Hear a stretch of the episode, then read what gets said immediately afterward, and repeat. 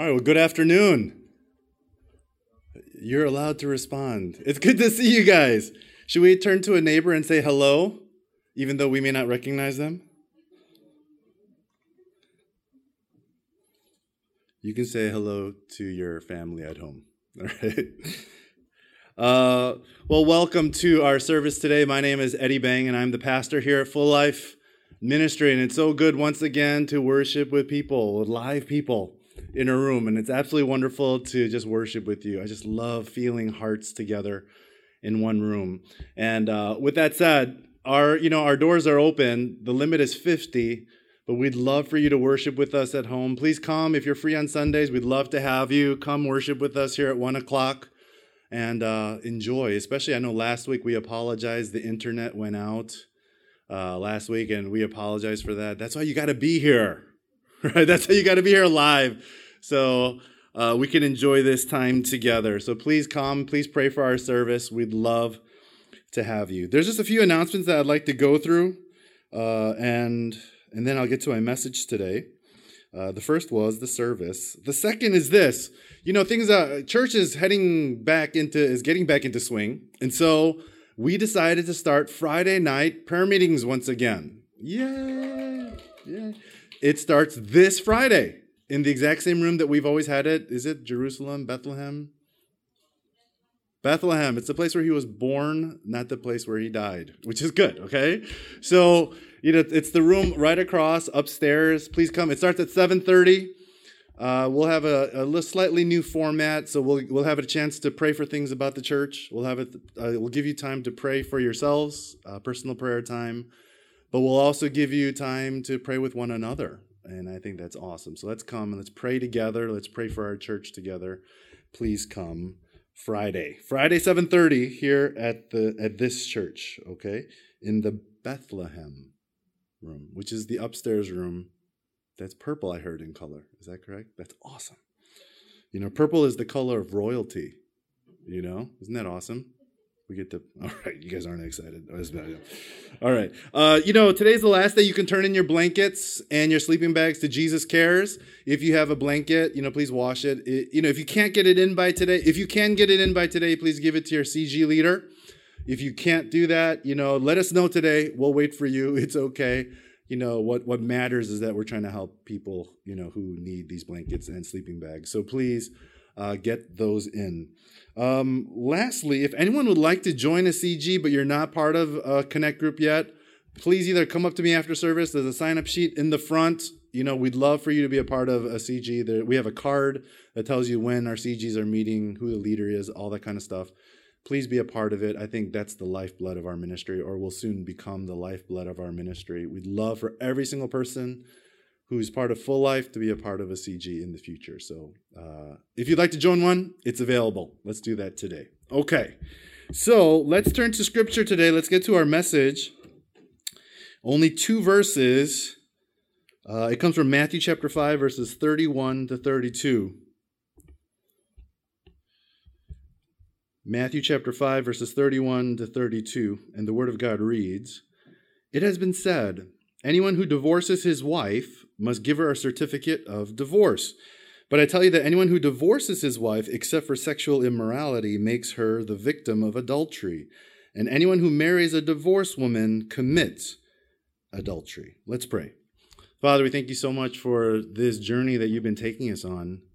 And Lord, we're learning so many great things about your heart and the things that you value. Lord, more than anything, help us to hear your voice and help us to become people that truly, truly, truly want to live out your righteousness within our lives. In Jesus' name we pray.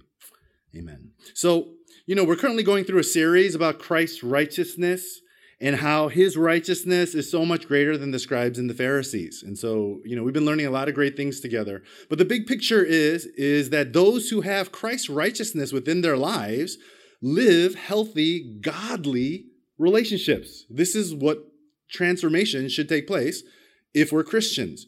And so, what we've been learning in the past few weeks is that we learned two weeks ago that Christ's righteousness calls us to live out reconciled relationships within our lives. And last week we learned that Christ's righteousness calls us to radical purity within our lives. Today, what we're going to do is we're going to talk about marriage and divorce.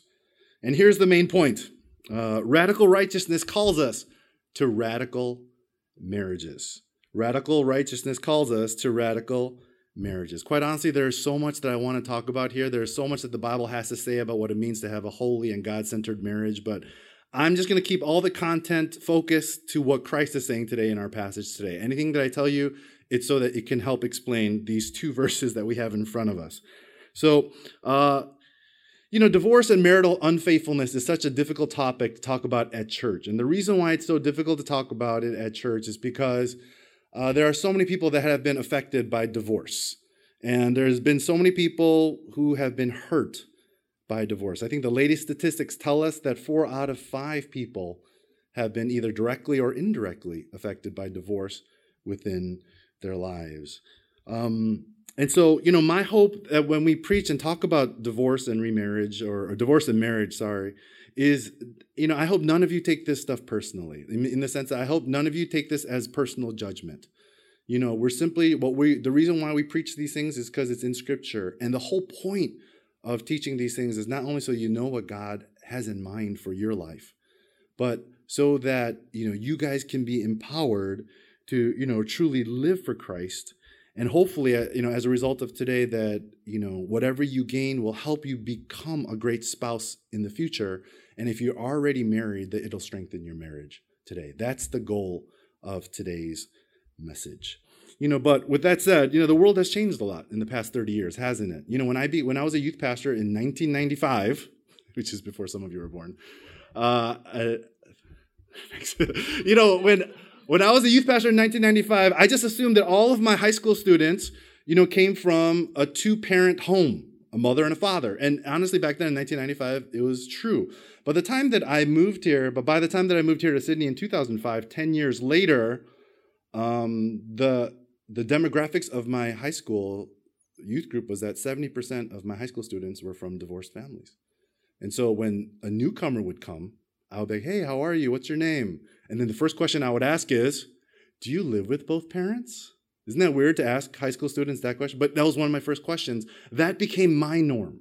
And that's how different the world really has become. Um, you know, surveys say that the rate of divorce among Christians is exactly the same as non Christians. And what that tells me is that uh, the church, what that tells me is that what God thinks about marriage is not penetrating the church. What God thinks about marriage is not penetrating Christians. And that needs to change. But what I also discovered is I don't think the church does a good job in teaching what godly marriage is. I don't think the church does a great job in teaching people exactly what God's design and intentions behind marriage is. How many of you have heard a message about God's design behind marriage at church? This is what I'm talking about. You know, we need to learn about this. And hopefully today, you know, I'll, I'll, gloss over what that is because it's essential for understanding our passage today. But we all need to understand this, okay? And hopefully you'll walk away with, like, oh my gosh, God's awesome. You know, and his design for marriage is absolutely awesome. So here's what I'd like to do today I'm to begin sharing with you. Uh, our sermon today will begin with God's intention and design behind marriage. And that way, all of us are crystal clear on what God intended from the beginning for you and your future marriage or your current marriage that you're in now. And then, secondly, what I'll do is I'll go on to the next point, which talks about divorce and exactly what Jesus is teaching about divorce in our passage today. And then, when, then I'll end with some practical suggestions on how to build our marriages and how to build ourselves for marriage if we are single. So there's a lot of teaching today.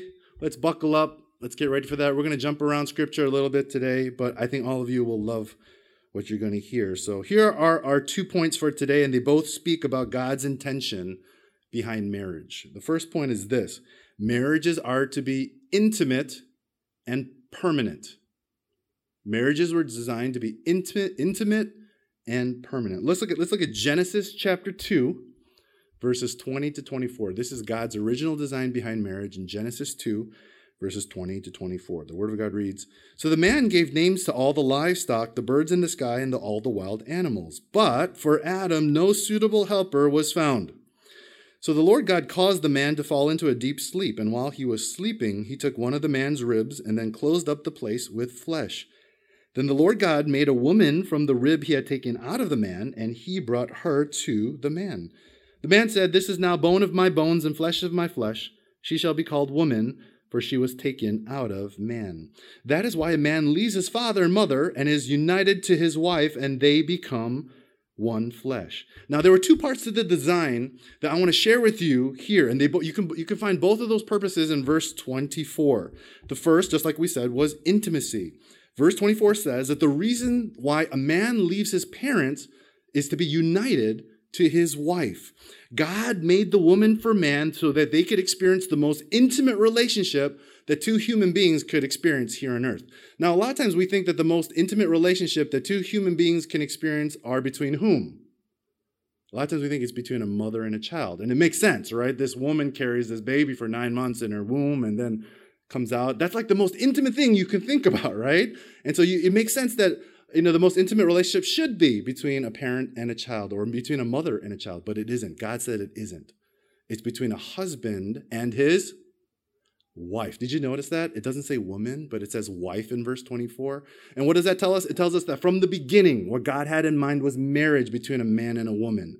The whole reason for them to come together was so that they could be married. And intimacy was created for marriage. What type of intimacy are we talking about here? Well, that phrase, one flesh, at the end of verse 24 means to be two, it means two things. The first, it means to be physically one flesh.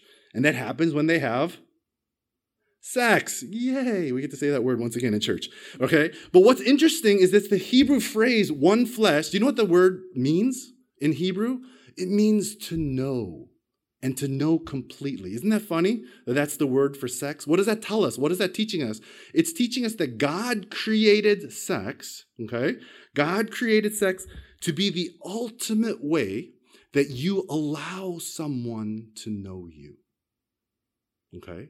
The picture that he's painting is that um, it's the giving of all of yourself to someone else so that they can know you completely. This is the picture of sex, you know? And that's exactly what God intended when he created sex. That's why we don't want you to sleep around. We don't want you to be intimate with, you know, anyone and everyone that you wish. We want you to save yourselves for marriage because God always created us to be passionately loved and completely known by someone who knows God and who honors his design for marriage, not only in that person's life, but in yours. Okay? So please don't be intimate with anyone who is not your spouse. Physical intimacy. But there's also another aspect of intimacy that this phrase to know tells us, which is spiritual intimacy. Okay, you see, when it says that they became one flesh, the picture is not just of physical oneness, of two uh, bodies coming together, but it's also of spiritual oneness, two souls having the same heart, the same vision, the same passion to live for God and to make God greater in this world. And quite honestly, this is probably the most important part of the design of marriage that I want all of you to know. God brought woman to man so that they could become one. And why? The whole reason is so that they could serve God together and work for God together. How do we know that? Verse 20. Verse 20 tells us that God created Eve to be a what? A suitable helper for Adam, not a partner, but a suitable helper for Adam. Now, what does that mean? What is, what is she supposed to help him with? What was Adam doing? He was working and tending the garden. He was doing exactly what God commanded him to do. God created Eve for Adam so that together they could serve God and do what God wanted them to do with their lives. The whole point was to make God greater in this world through their service together as one and not you know, solo. So, you know, and it's not just this generic spiritual way that we're that a man and a woman or a man and his wife are supposed to serve God. It's a very specific spiritual way in the sense that we are all committed as single people, whether we're single or married. We're all car- we're all called to live out the Great Commission within our lives, right? To to make God greater through the Great Commission. And so now when we get married, um, the work that God has called all of us to is through our marriage, how are we making God greater through the Great Commission, through this partnership? Right? Every married couple needs to ask themselves, how are we furthering God's kingdom through the Great Commission now that we are married, now that we are spiritually one? And this is the main reason why God brought woman to man and why we are to get married today as Christians. You guys understand that? Is that cool? Okay, good. So, spiritual oneness. So, there's a lot there. God created intimacy for a husband and wife only physically and spiritually. The second part of God's design behind marriage is permanence. And we find that through the word united, right? For, the, for this reason, a man will leave his father and mother and be united to his wife. Now, there are a few words in Hebrew that actually translate united, but this particular one has the connotation of permanence. You are to be united permanently. This is what this Hebrew word means, which means that this is a unity that cannot and is not to be broken, no matter what.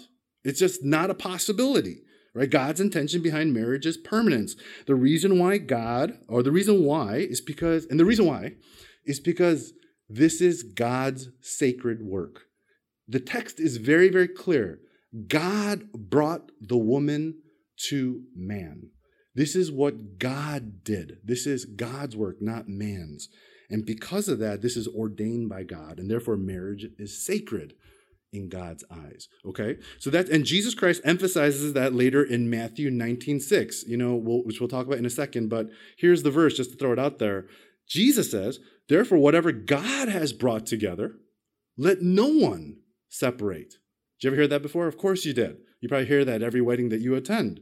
But it's true. It's God that brought it together. Jesus saying is that every marriage is God, is God's doing. God is the one that brought this man and this woman together. Therefore, no one, no man, no woman, no husband, nor wife, no matter what they've done, has the authority to break up a marriage. You guys get that? Not only is it permanent, but no one has the authority, not even the husband or the wife, has the authority to break apart what God has made. So it's huge. Marriages were always intended to be permanent. Do we understand that? Is that clear? Is that cool? So let's put all this together.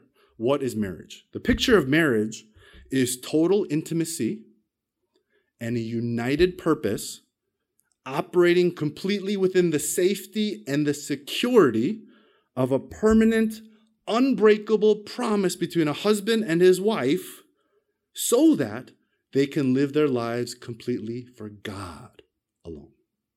There are a lot of phrases there. Should I say that once again? Here we go. The picture of marriage is total intimacy and unified purpose, operating completely within the safety and security of a permanent, unbreakable promise between a husband and a wife so that they can live their lives completely for God alone. This is the picture of marriage intimacy and permanence, right? And if we understand that correctly, then divorce is impossible. It is actually impossible because God said He brought this together. It's sacred. This is His doing. No man has the authority to break this thing up. It is supposed to be monogamous, sacred, intimate, permanent. This is God's design. Do we understand that? Cool? Yes. But Eddie, you know, that happened, that all happened in the garden when there was no sin you know, obviously things have changed, right? Because even Jesus says that there's an exception. People can get divorced because of sexual immorality. Why did God change his mind?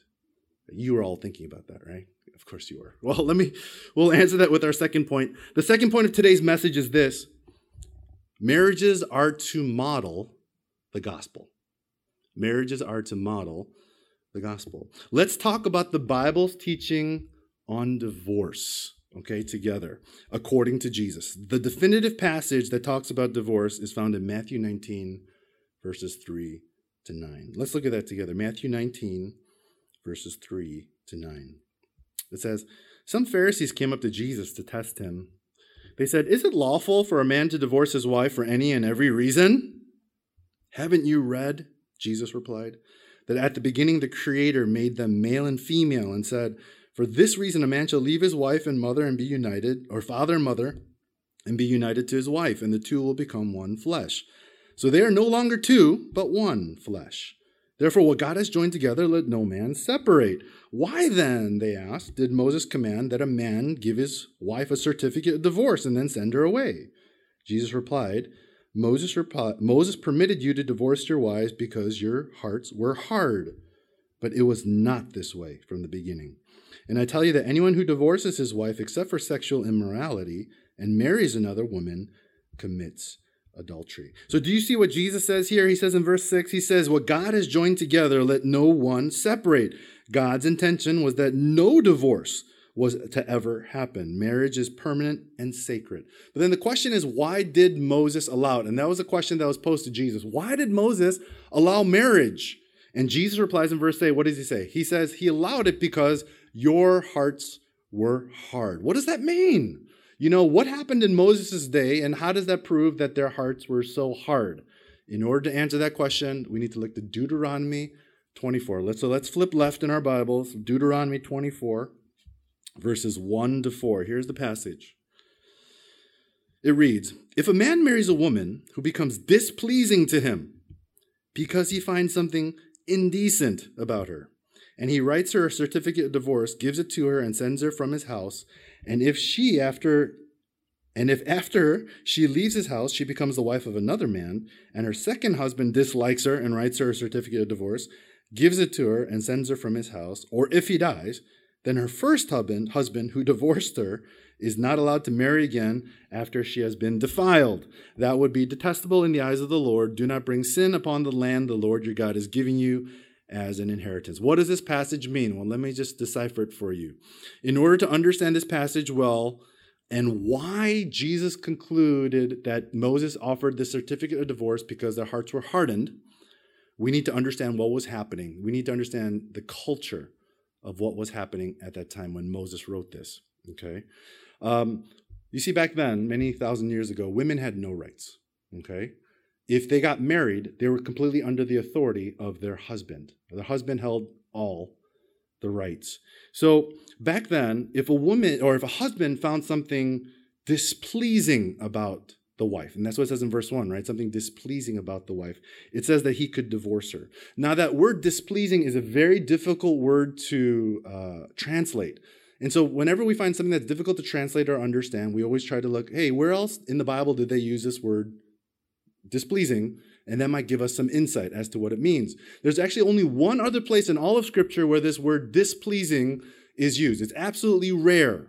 And believe it or not, when they use this word displeasing in Scripture, it actually refers to, believe it or not, human defecation. Okay, so if we understand all that, then whatever he finds about this woman to be displeasing, it better be absolutely displeasing. And because it's so rare, I think divorce was meant to be extremely rare.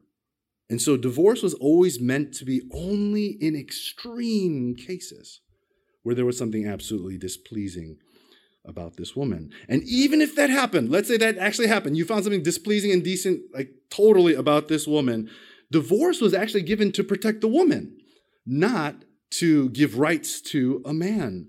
You see, knowing that women had no rights, men, if they were displeased with their wives, could just abandon them. You know? And if a man abandoned his wife in that culture, she could not get a job. She could not marry someone else because she was always under the authority of this husband and everyone knew it. And so many of those women back, so that's why, you know, many of those women back then, they actually ended up living a very either a destitute life and or many of them died in society on the streets because they were just abandoned. So to prevent that and to stop that, God decided to give a certificate of divorce so that this woman could be freed from the man's marriage authority who abandoned her. Do you guys get that? This was the original intention of a divorce. And so, but then it says, if she then becomes the, the wife of another man and then he divorces her, what happens is this woman now, there's two strikes against her, and a lot of times the way she's viewed in society is very, very, very negative. And so a lot of times what would happen back in Jewish society is the original husband would come back and marry her because she know he knows that her only path is death. So he would marry her basically to exploit her.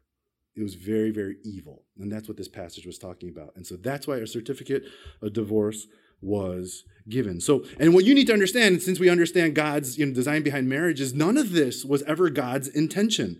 Marriage was to be permanent. Even if there was something displeasing or indecent, they were to stay married because, but because women were literally being thrown away and destroyed by men, God allowed a certificate of divorce to be issued to free this woman from that man's rights. You guys understand that? And if you understand that divorce was then simply a divine concession to human weakness and evil, that's why divorce was originally given. So, to get back to our original passage from today in Matthew, Jesus is teaching these people hey, we know, we all know it's common knowledge in our society today that if any man wants a divorce, all he has to do is find something displeasing or indecent about his wife, and then he can get divorce.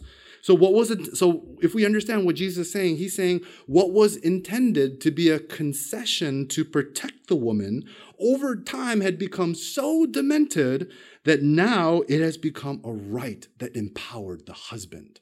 Right? Do you guys see that? It's become so demented. Now, what was supposed to be so rare and what was supposed to be so absolutely displeasing to society has now become, you know, and, and something that was offered to protect the woman has now become something where every man just feels like he has this right. If I don't find if I find one little thing that's displeasing about my wife, I'm just going to divorce her.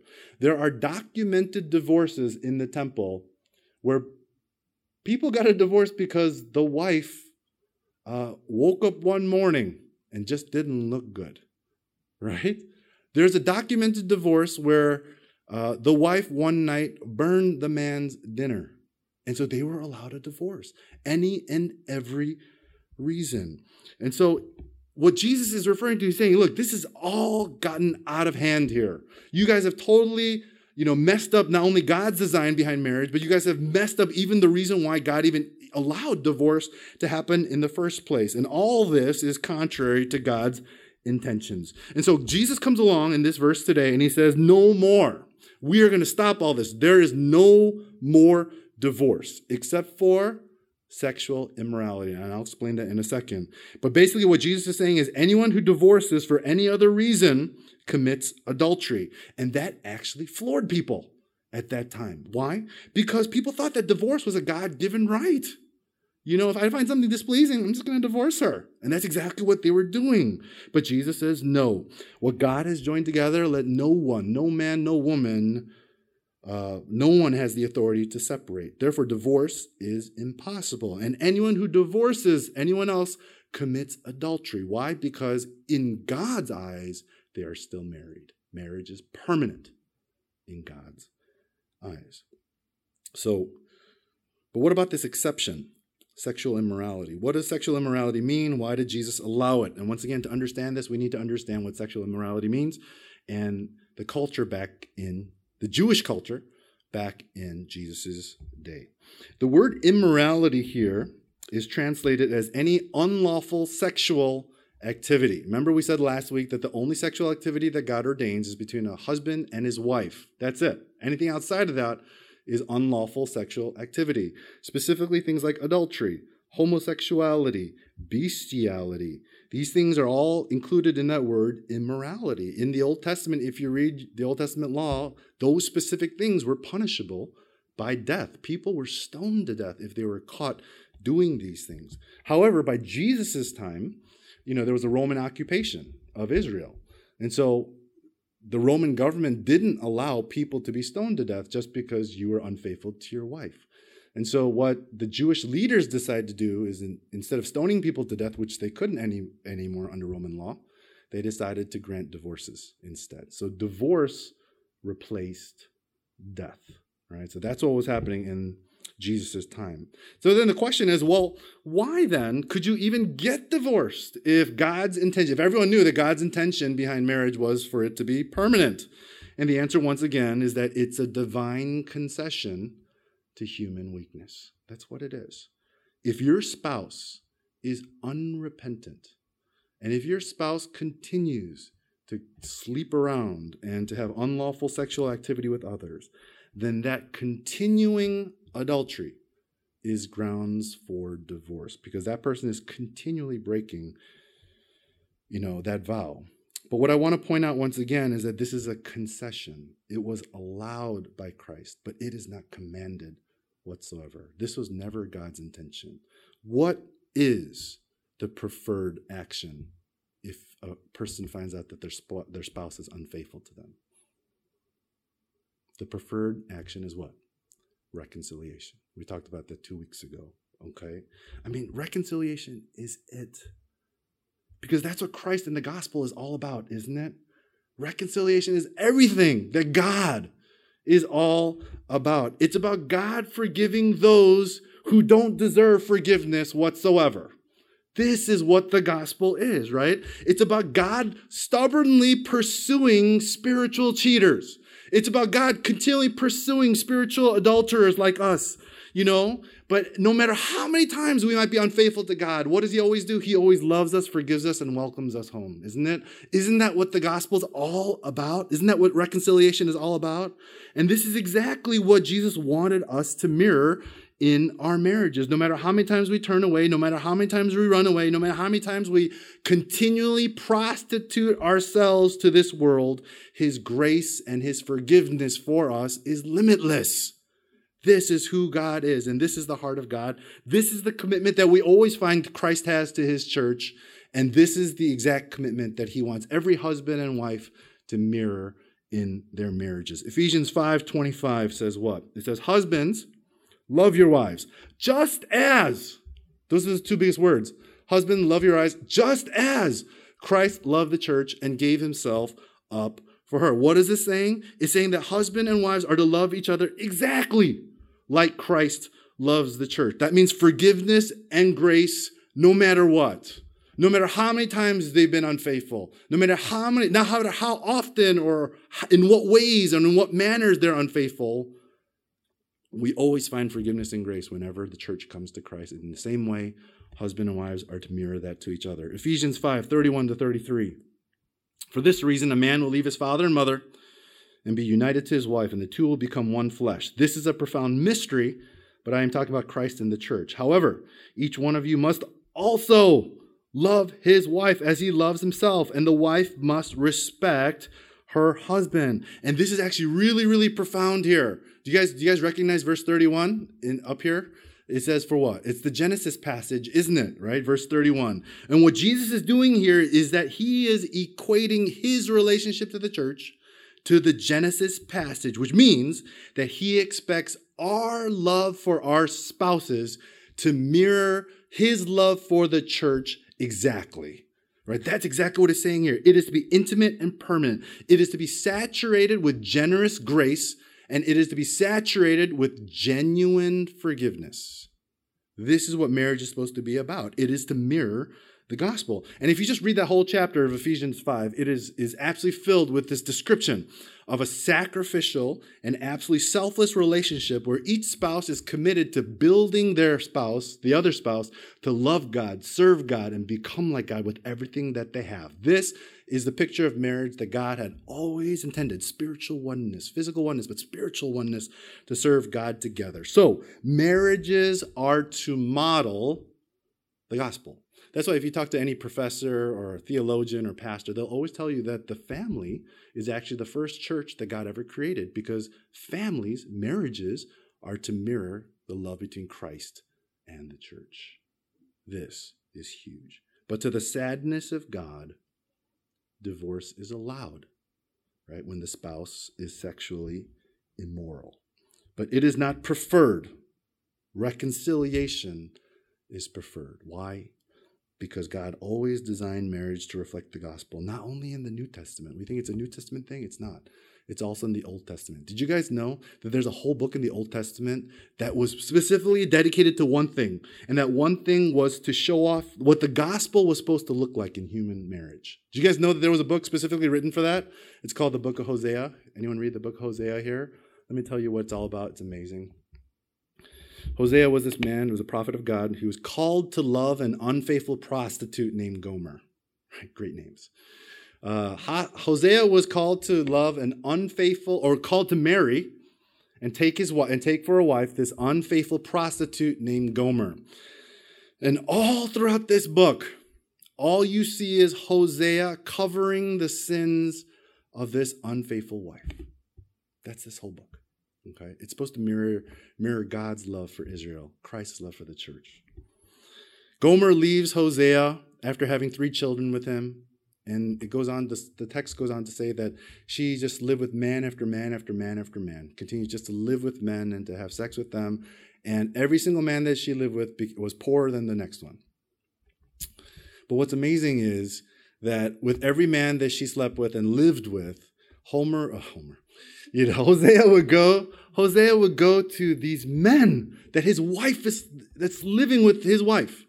And he would give this men, these men money and say, I love my wife. I don't want, I want, I want her to be taken care of. So here's money. Even though she's living with you, I love her. So here's money. Please take care of my wife. Isn't that crazy? Isn't that illogical? Right? And but that's the illogical love of God.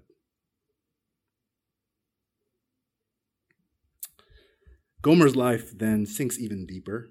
Um, she is becomes so poor and rejected that she becomes a slave. And according to Jewish tradition, um, she was put on the slave block to be auctioned off, and you know they're put up there naked. And so you know, all of a sudden at the at the slave auction, uh, Hosea goes and buys her for like 15 pieces of silver, a little bit more than 15 pieces of silver. And it's amazing because he had to go and buy his own wife back. But that's our text, and that's the story. Hosea 3, 1 to 3. I want you to read this. Hosea 3, 1 to 3 says, The Lord said to me,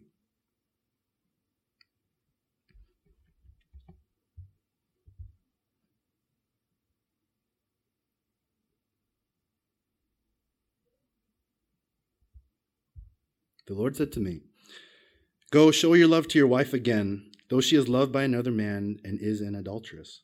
Love her as the Lord loves the Israelites, though they turn to other gods and love sacred raisin cakes. Raisin cakes must have been awesome.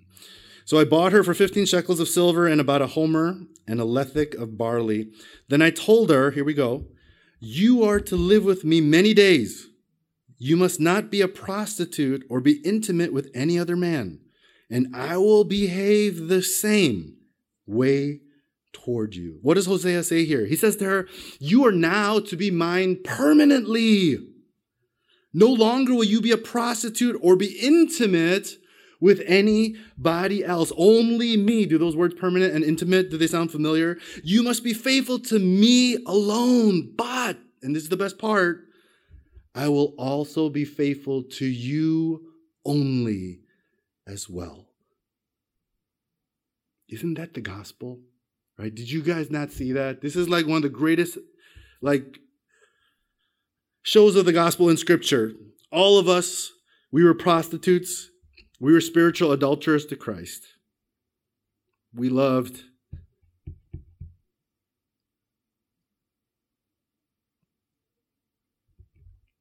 We loved everyone and we loved everything else but Jesus. But no matter how many times we may have betrayed him, no matter how many times we turned away, he was always pursuing us. He was loving us and supporting us, even when we didn't know it, and even when we didn't even care. And then in the end, he bought us back to be his forever through the death of Christ, his son.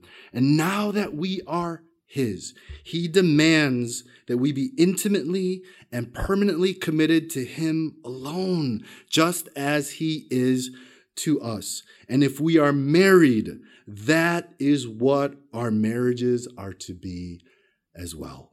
Models of reconciliation, models of grace, models of unconditional love and forgiveness.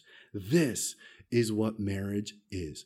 And this is why God hates divorce, because it completely violates everything that He is and everything that He sent Jesus Christ for but he allows it because he knows that we are weak and we are evil.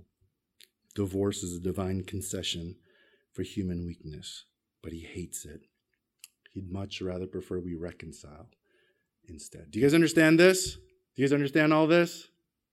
Marriages are to be intimate and permanent. Marriages are to be models of the gospel. Radical righteousness calls us to radical marriages. Do you know how hard that is to live out a marriage like that?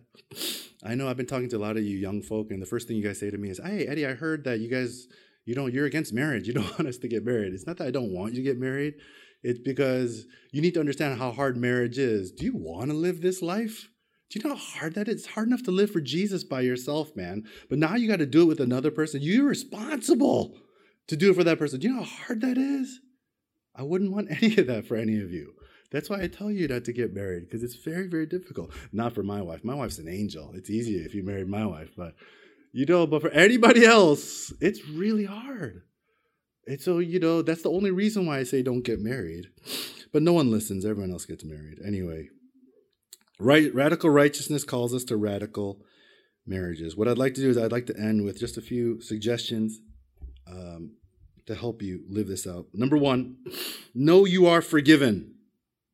You know, God is very black and white about premarital sex. Okay?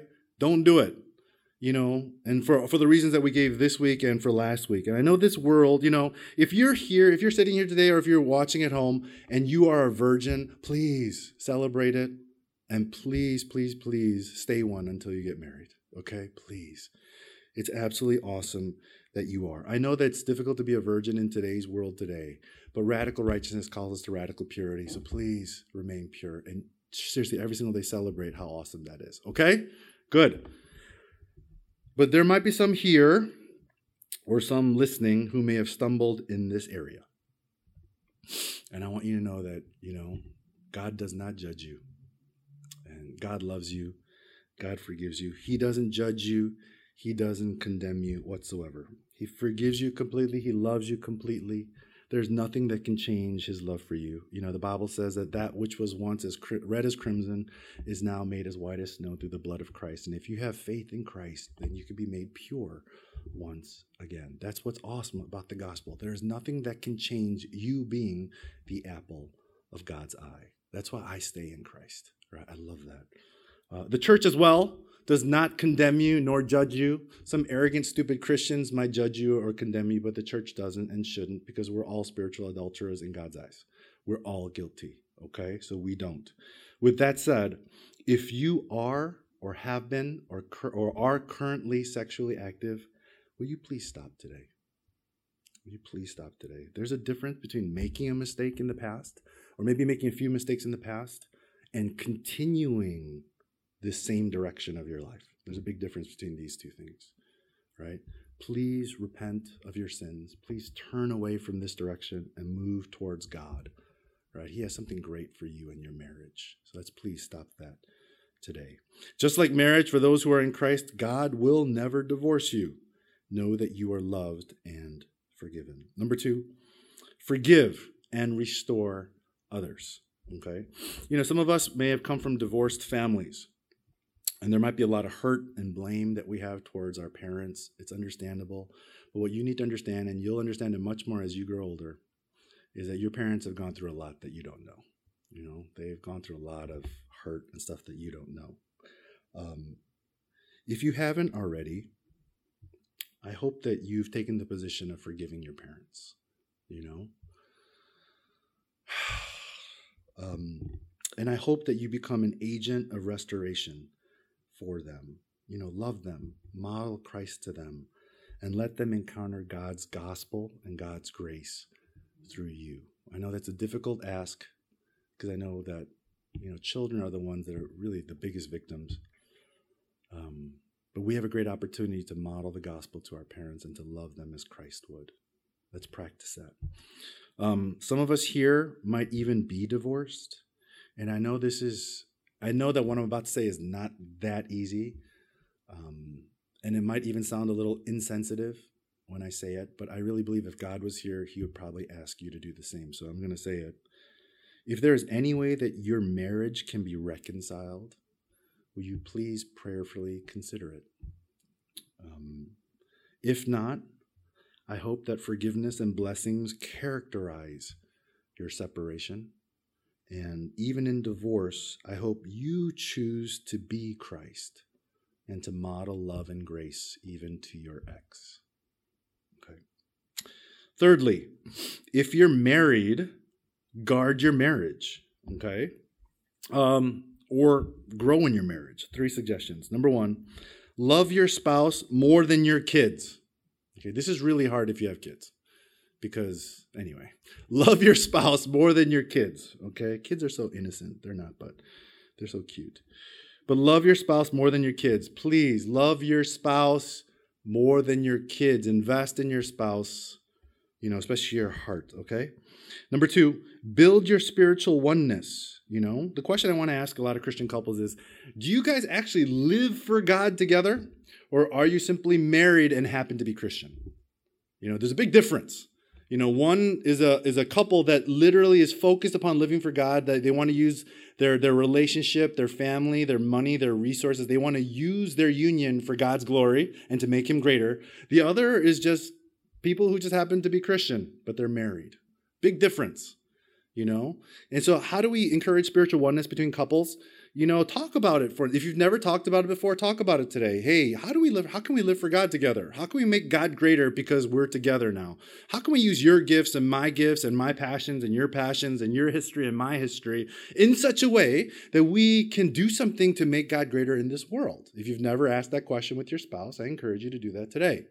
You know, if you need help doing that, I'm here for you. This is like my passion you know i don't know if it's my gifting but i love that. So you know learn how to become spiritually one and to make god greater through your marriage. Thirdly practice reconciliation continually. You know if your spouse has hurt you forgive and love them as christ does the church. Ask god to continually heal your hurts and restore you so that you can be an agent of grace to your spouse. Okay be the gospel to each other. Now fourthly if you're single I have two suggestions I want to share with you, and this will help you become a great spouse later on in your life. And here's the first one be a great child to your parents. Okay, that's it. That's the biggest and greatest advice I can give you. Okay, be a great child to your parents. You know, the most intimate relationship that a person can share in this world with another human being is husband and wife. But before you get married, I think it really is to your parents. Okay, that's the most intimate relationship we can have. Someone who is not investing in that relationship as a child, no matter how old you you as a child might be, it's someone who's not investing in their future family. I'm not saying that it's impossible to be a great spouse if you don't invest in your future family, in your current family today. But what I believe is practice makes perfect. You you know you think oh well you don't know my parents man they're so difficult and they're so under you know they don't understand me da da da. Just wait till you get married, okay? It'll be difficult and you know your spouse won't understand you and then it'll be a lot more difficult. Uh, but practice makes perfect. Whatever habits you practice towards your parents now are the habits that you will pra- probably practice towards your future spouse. On a very practical level, especially if you're dating, if the person you're dating isn't committed to their current family now, how can you be confident that this person's going to be committed to their marriage tomorrow? Right? Or to your family tomorrow. How a person treats their family and relates to their family today is usually a very good indication of how they will treat their marriages tomorrow. So practice right? What are some habits we can practice with our family today? Commitment. Are you committed to your parents? Are you committed to them? Do you submit to their authority? Marriage is about mutual submission, right? And trust me, it's harder, right? Uh, do you serve your parents? Are you intimate with your parents? Do you share with your parents things upon their, your heart, things that you want them to pray for you about? All these things. You know, do you forgive your parents? Do you show grace inside your house? These are the characteristics that make an amazingly godly spouse. You can practice them right now, single people. Okay? Please don't practice these things with your current boyfriend or girlfriend. Please don't ever demand any of these things from them. Okay? You are demanding something that your boyfriend or girlfriend was never meant to give you, but were only meant to give either their current family today or their future family tomorrow after they get married. Don't do that. Instead, demand that your boyfriend or girlfriend be a great child to their parents. Okay? Are we cool? That goes countercultural to what I learned in the Korean drama, Eddie, but sorry, I don't care. You know, number two, for single people, practice spiritual oneness with your same gender friends. Okay? Sp- practice spiritual oneness with your same gender friends. You know, if you know that God created marriage so that two, if you know that God created marriage so that two people can love God and serve God together, then the best way to prepare for that is to love God and to serve God together with someone now. It just makes sense, right? That's what we're supposed to be doing. How are we supposed to know how to live for God and to make plans to make God greater with someone else if we're not doing that now? The great thing is that the Bible calls us to that. It's called discipleship. Okay? Discipleship is when you choose to walk with somebody intimately so that you guys can now live for God together, grow to, to know Christ together, to actually make, make plans to do things for God together and to make God greater. This is what discipleship is all about. And that's exactly what he's called us into. If you are not helping or training people to grow now, how do you expect to do it later on when you're married with your spouse and with your kids? If you're not training yourself to submit to others and to listen to others and to learn from others now, how do you expect to do that when you're married tomorrow? You can't. You need to be training how to do that now. The worst way you can do that is how? That's right with your current boyfriend or a girlfriend. I am totally against this. Practicing spiritual oneness with someone of the opposite gender who is not your spouse is against God's design. It is too, you know, I know there's a lot of pastors who say, oh, if you're dating, you should have quiet times together, pray together, all that kind of. I think that's absolute baloney, right? Because it's too intimate. And there's a lot of other undercurrents that drive why you guys are doing that, and I don't like that. So, and those things can have potentially very costly consequences later on, you know, in your lives, even if you do end up getting married.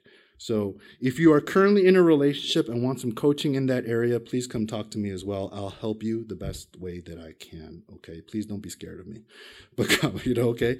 Uh, enter into purposeful, intentional discipleship relationships with people of the same gender. We need to learn how to do that. We need to learn how to grow in Christ, grow other people in Christ, so that we can become great spouses and great parents later on who disciple our families closer to Jesus. All right, so radical relationships or radical righteousness calls us to radical marriages. You know, the state of Christian marriages is nothing to boast about, and the main reason, in my opinion, is because Christians simply have not been taught God's design for marriage. We don't fear it as well. And, you know, even if we teach it, which we don't, we're not doing well, you know, we don't follow it, which we now need to do. God wants all of you guys to have great marriages. He does. You know, God wants all of you to have a marriage that flourishes you in Christ, where you can flourish your spouse in Christ, where you see your children have visions to live for God and to make God greater. You know, this is why God brought woman to man.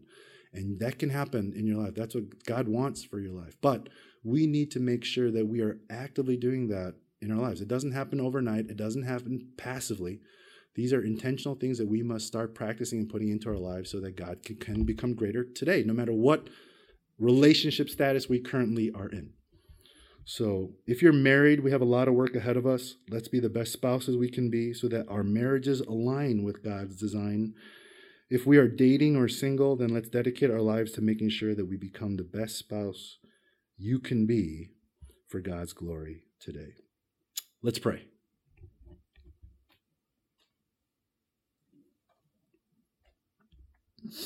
You know, the church traditionally, especially I think the Korean immigrant church, has done a terrible job in teaching and training people to have godly marriages. And I apologize for that. I'm really sorry for that as a pastor. You know? And I really hope to change that as a pastor. I hope to change that within our church. Because marriage is the most important relationship that anybody can have. And God designed it that way. And God designed for marriages to flourish. God designed marriages to be places where His glory radiates, where people can come to see Christ, experience Christ, and know the grace of Jesus Christ through your marriage. It's an amazingly beautiful thing. It's an awesome thing. But Unfortunately, marriages today in the church, a lot of times we don't reflect that because number one, we don't know what God designed. Number two, we haven't been taught nor trained. And number three, we don't discipline ourselves to fear God's design and follow it. We need to do that. We need to get serious about marriage, whether we're married or single. And as we go into prayer today, I want you to commit yourself to being a better spouse, whether you're married or single. Practice discipleship Commit yourself to love your immediate family just as Christ loves the church. That might mean your spouse, that might mean your parents, that might mean your brother or sister. Model the gospel with your life. Let's pray.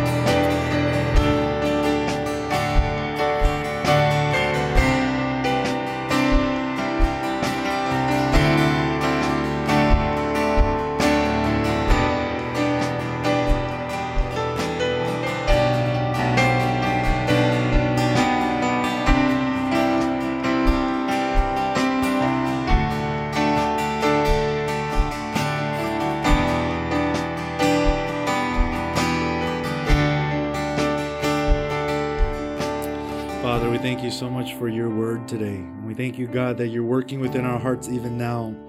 Father, continue to speak into the hearts of every single person, not only in this room, but every single person that might be watching or listening. Lord, we pray that these truths might just really dig deeply and take a hold of us, God.